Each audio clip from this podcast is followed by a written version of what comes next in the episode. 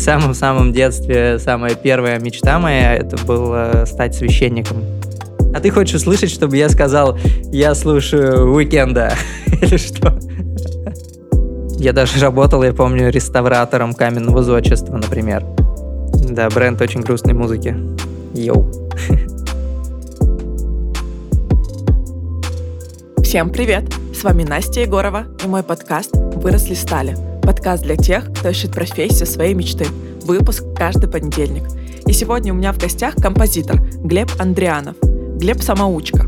Без профильного музыкального образования стал руководителем оркестра, концертным директором. Начал сотрудничать с топовыми брендами, такими как Gucci, BMW.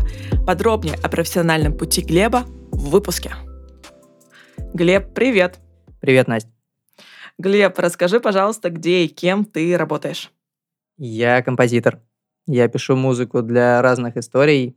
Это бывают театральные постановки, какие-то истории в музеях, например, выставки или специальные какие-то проекты.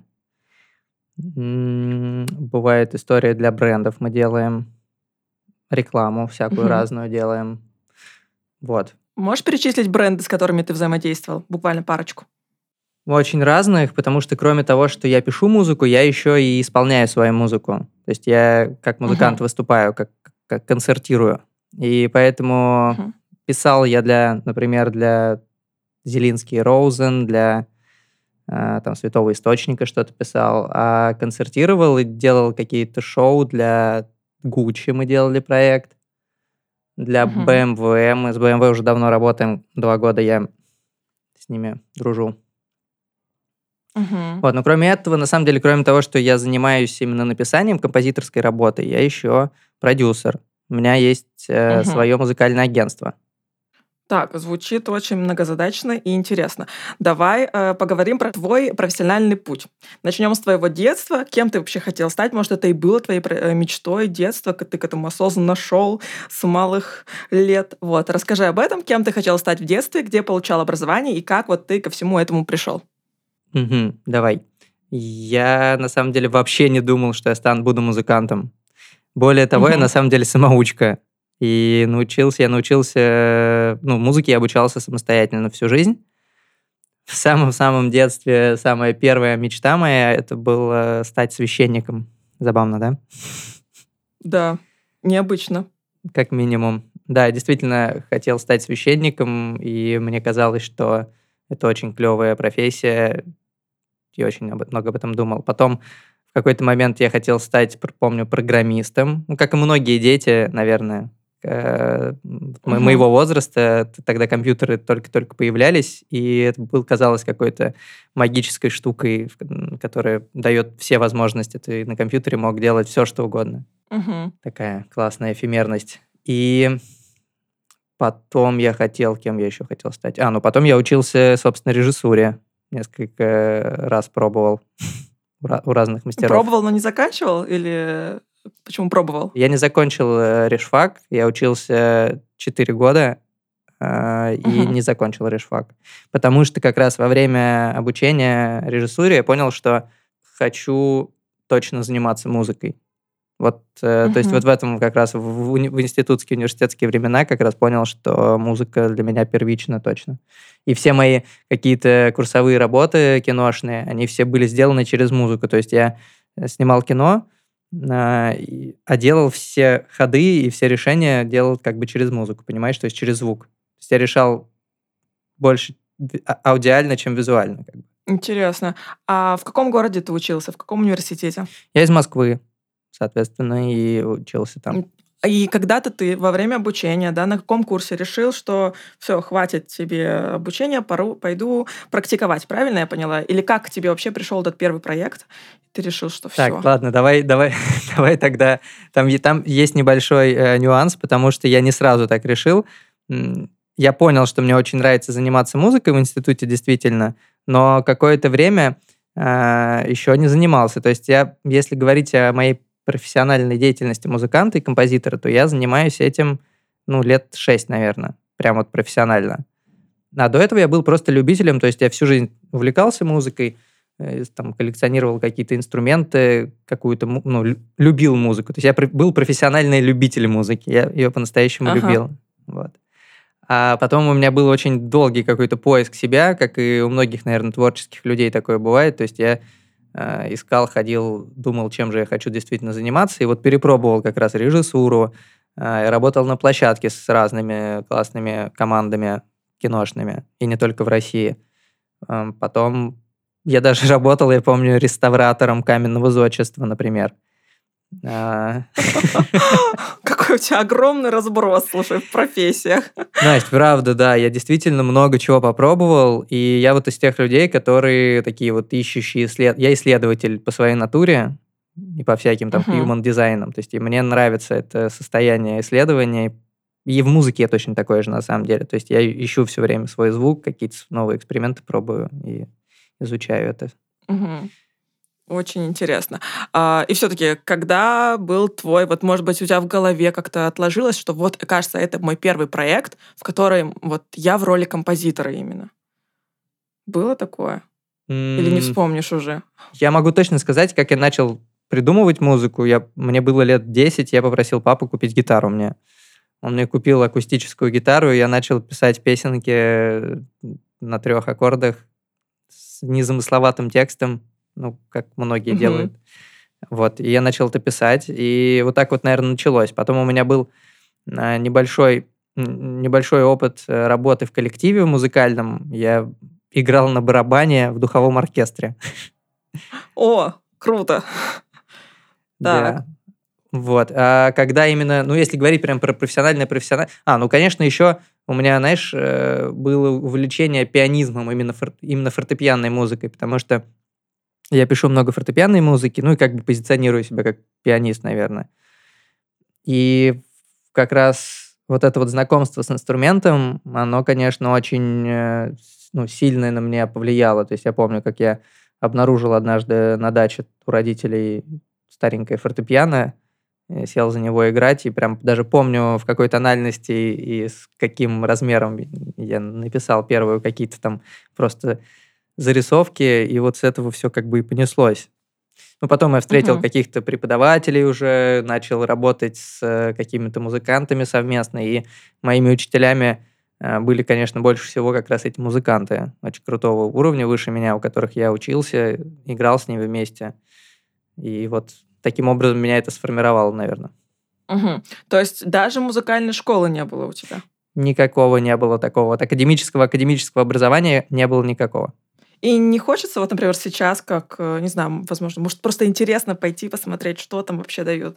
Или нет вообще такой потребности? Я изнутри очень много уже смотрю и смотрел, ведь потому что, если вернуться к твоему самому первому вопросу, то я еще и руководитель камерного оркестра.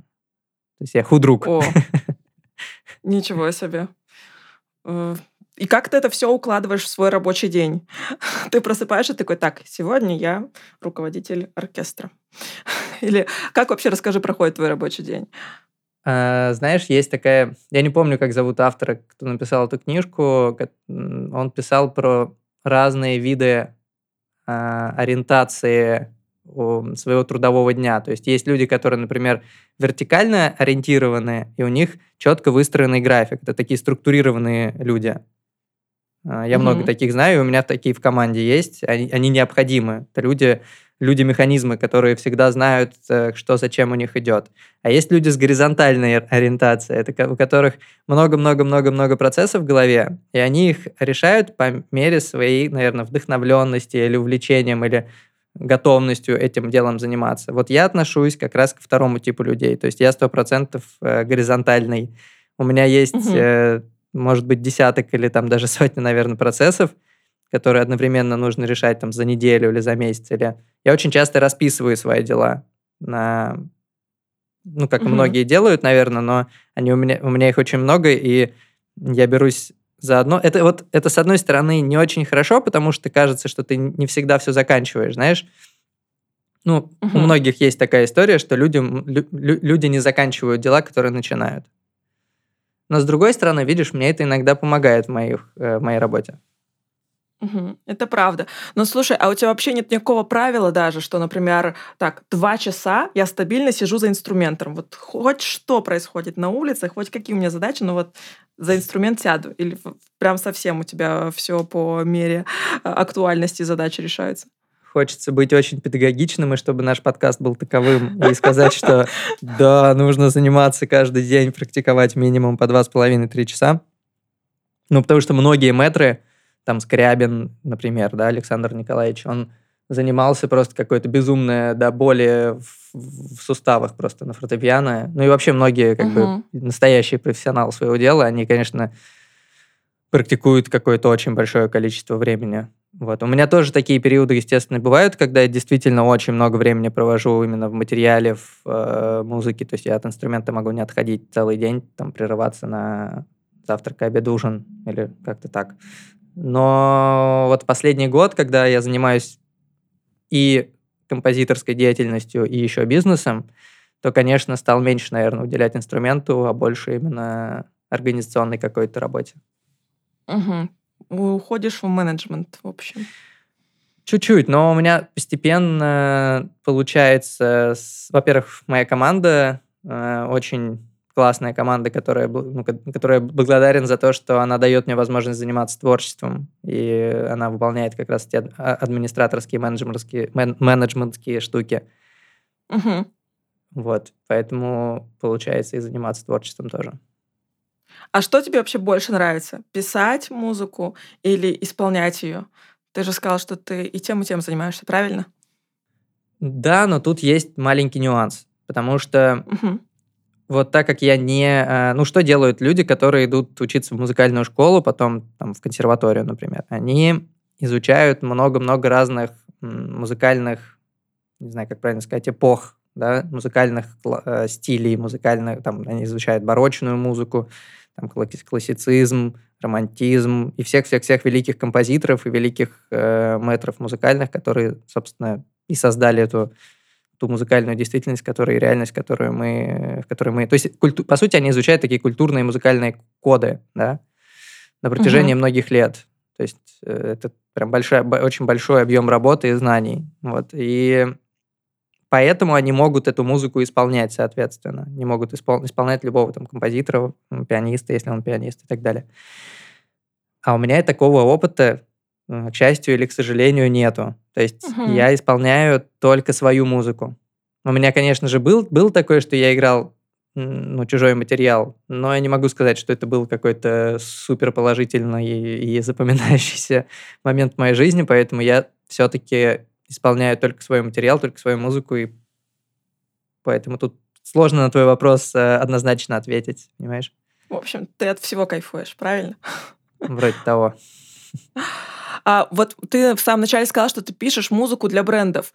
Когда я это узнала, мне стало очень интересно вообще, как это происходит. К тебе приходит какой-то бренд, да, и говорит, напишите нам композицию. Как он вообще тебе делает техзадания? Просто, понимаешь, бренд, наверное, что-то хочет довольно конкретное, а ты такой творческий человек. Как вот вы синхронизируетесь, понимаете друг друга, что вот это да, что-то нет? Может, у тебя уже есть какой-то набор композиций, да, и ты им просто предлагаешь? Или ты специально пишешь под бренд? Вот.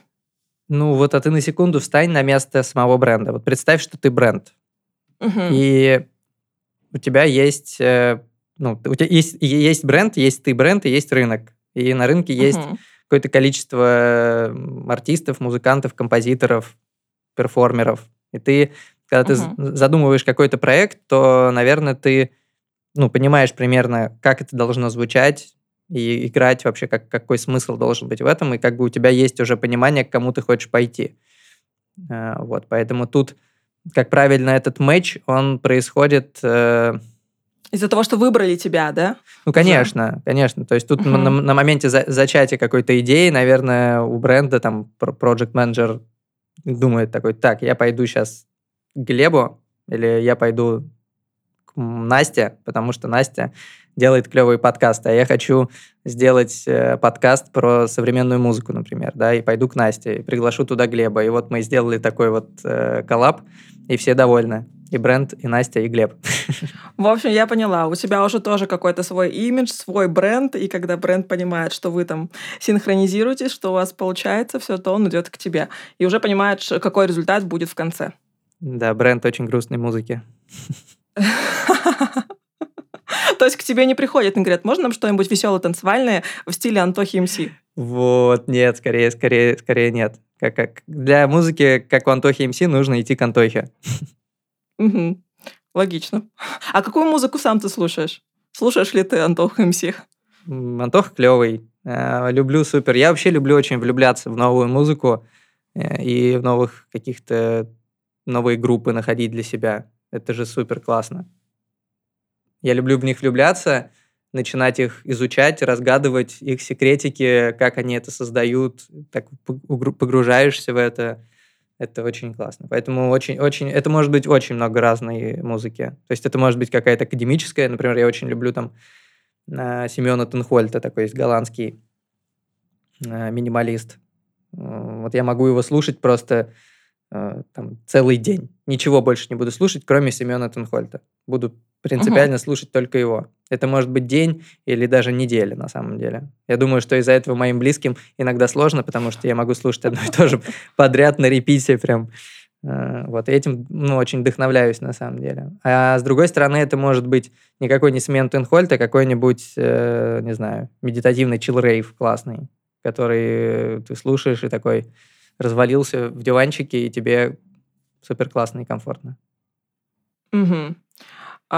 Последнюю свою влюбленность в музыку, в песню, в какую-нибудь можешь поделиться? Я хочу, чтобы ты сказал какую-нибудь, знаешь, наиболее известную, популярную всем группу, либо человека, чтобы обычный простой слушатель мог узнать. Просто вот эти имена, которые ты говоришь, возможно, это я, но я их слышу первый раз от тебя. Смотри, во-первых, я на правах того, что у меня в декабре вышел альбом. Хочу сказать, что моя влюбленность этого года — это мой альбом. И я на него просто такое количество времени потратил, что, наверное, больше всего слушал. То есть, отвечая на твой вопрос, больше всего времени... Это я. Это моя музыка, как бы это... Хотя иногда уже, когда ты работаешь над пластинкой, то в какой-то момент ты, конечно, уже не можешь это слышать, потому что столько раз ты его уже там переписывал, переделывал. Потому что перфекционизм дает о себе знать. Вот. А из популярной музыки врасплох немножко меня этот вопрос поставил. Сейчас подумаю. Если ничего не придет в голову, может, ты не слушаешь такую музыку. Это тоже разрешено. Я тебе сразу сказал, что я на самом деле очень разный. У меня, если посмотреть мои прослушивания там, в Spotify или в Apple Music, то у меня там очень странный набор музыкальный, там какой-нибудь, там, не знаю, от Майлса Дэвиса до какого-нибудь прямо такой электронной музыки, которая фоновая просто в машине может играть, пока ты куда-нибудь едешь, и классно тебе. Угу. Или куда-нибудь идешь, гуляешь, поставил в наушнике какую-нибудь подборку, например. Угу. Вот. Так, поняла. Ты хочешь услышать, чтобы я сказал, я слушаю Уикенда или что? Да, или Дрейка, там что-нибудь такое... человеческое. Так, ладно, если мы по этим ребятам пошли, то... Слушай, я много такой всякой широкоштанной аудитории знаю. Я Onyx люблю, например. Правда, они уже такие старички. Тоже не знаешь их, да? Нет, слушай, где-то слышала. Мне кажется, что где-то на подкорках у меня это есть. Напой, сейчас скажу тебе, ладно, я потом послушаю. Слушай, это ребята такие, это гангстеры вообще такие американские. Мне кажется, что они вообще из каких-то бандитских районов выросли. Вот. Мне что-то у раннего Канье Веста нравится, например, из такой музыки. Вот, это я знаю. Йоу. Понятно. Спасибо, Глеб, что ответил все-таки на мой вопрос. Глеб, а как вообще у тебя происходит зачатие музыки? Что для тебя является источником вдохновения? И как ты вообще начинаешь писать?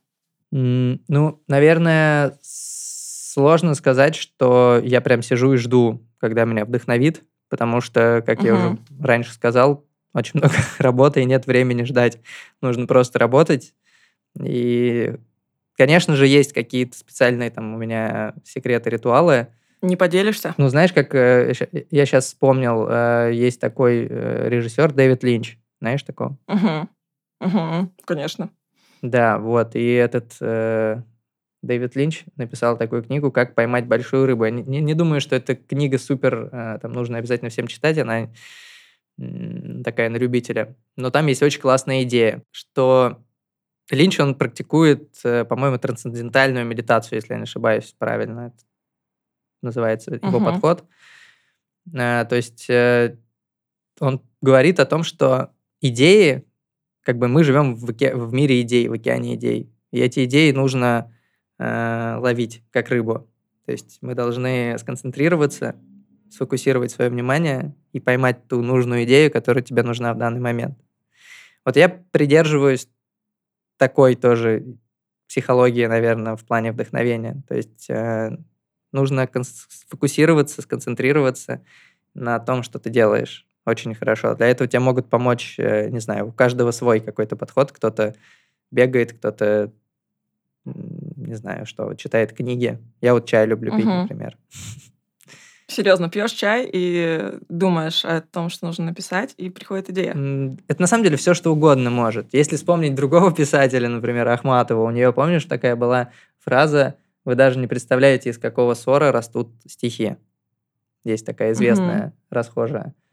И вот это и про, мне кажется, вдохновение, и про музыку тоже. Потому что вдохновить может все, что угодно. Прогремевший гром за окном или сосед, который сверлит стену.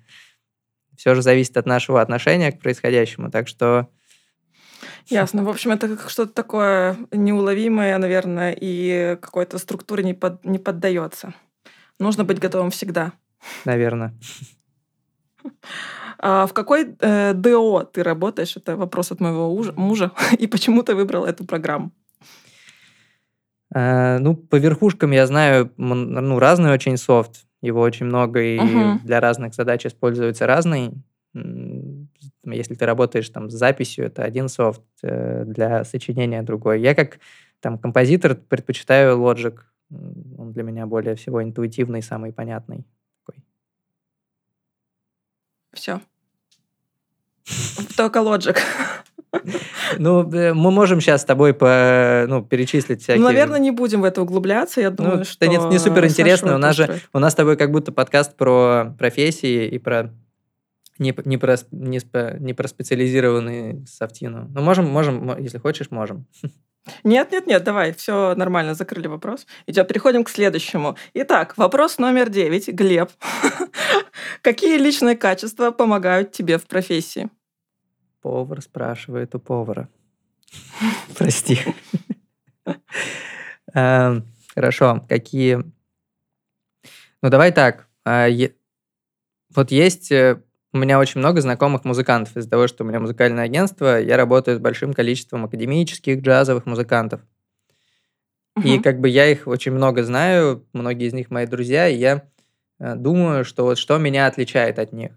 Я думаю, что меня отличает, наверное, моя настойчивость и еще вот это вот бесстрашие перед экспериментом, что ли. Конечно, большую роль играет еще коммуникативные способности. Ну, то есть, если мы... Ну, это очень важно в любой такой нетехнической профессии. Да. Согласна. То есть, как мы коммуницируем и общаемся с людьми, находим общий язык. Потому что проекты же их нужно обсуждать, их нужно уметь продавать, и, соответственно, там свою музыку, свое искусство тоже нужно, к сожалению или к счастью, не знаю, нужно уметь продавать. К сожалению, не все музыканты это умеют. Да, но слушай, даже про технические специальности я тебе скажу, я общалась со многими специалистами среди технических каких-то профессий. Это тоже очень важный навык, ведь работа в команде всегда предполагает общение с людьми. Вот. А что тебя объединяет с этими людьми, которые приходят к тебе в агентство? Ты сейчас назвал такие отличительные свои качества. А что, вот, может быть, какой-то у нас создастся портрет, знаешь, композитора, музыканта? Что вас объединяет? У музыкантов есть, конечно, отличительные какие-то черты. Во-первых, это Если человек музыкой как бы не может, ну, как бы вот не может жить без музыки, то вот он точно, получается, музыкант. Угу. Понятно. То есть, да, наверное, довольно банальный ответ, но... Ну да, не можешь жить без музыки, ну, значит, круто. Ты музыкант. Но, тем не менее, слушай, да.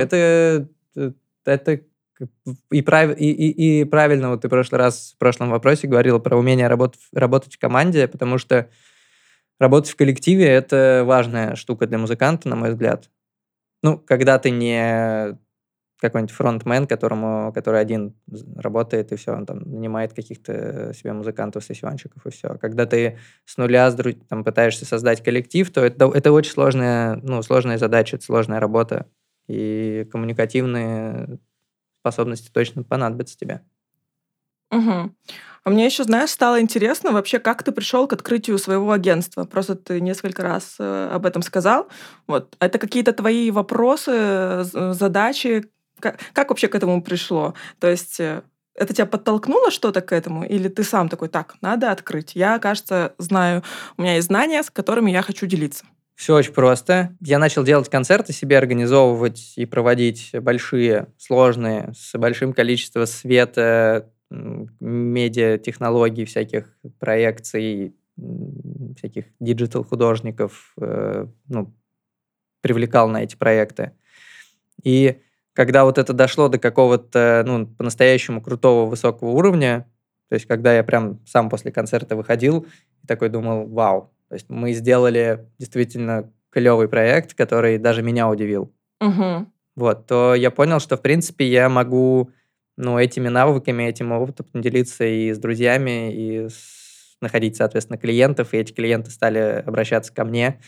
И вот таким образом оно потихонечку начало создаваться. Сначала как бы для друзей, а потом и для новых все мест и площадок. То есть я начал, ко мне, например, начали приходить там музеи, например. Одно время у меня был год музеев такой персональный. Угу. Я писал музыку для выставок в разные музеи.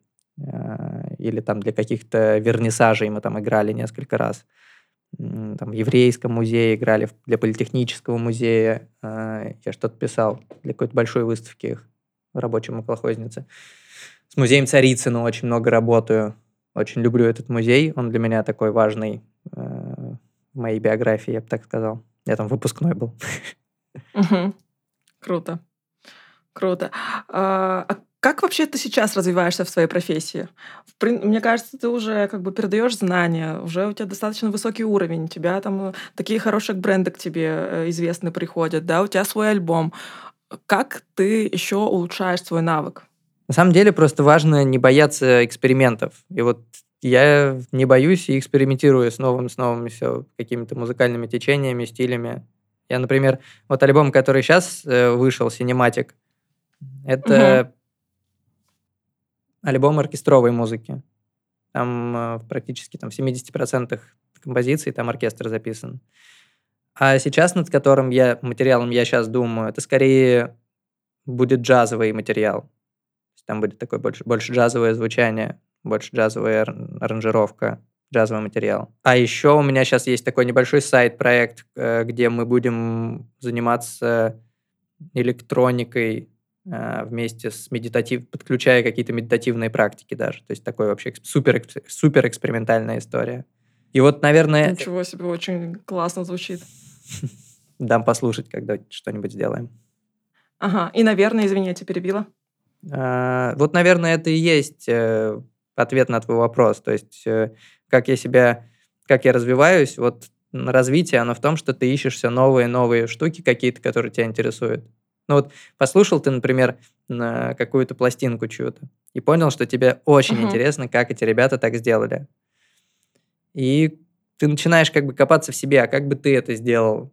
То есть тебе не нужно, конечно, копировать это, но у тебя же есть свой бэкграунд, у тебя есть свой какой-то запас инструментов и опыта. И ты свой опыт как бы проецируешь и вот создаешь какую-то свою новую историю. Будь это электронное звучание или перформанс какой-нибудь новый. Это может быть все что угодно практически. Угу. Я поняла тебя. То есть ты сам себе делаешь вызовы творческие? Конечно. Каждый день. Глеб, какая твоя профессиональная мечта? Профессиональная мечта. Ну, наверное, я хочу, чтобы оркестр дальше развивался до какого-то логичного... Ну, то есть, чтобы у этого был... То есть, понимаешь, смотри, у меня оркестр начался с 5 человек, мы собрались квинтетом. Вот, а сейчас у нас уже 30 человек.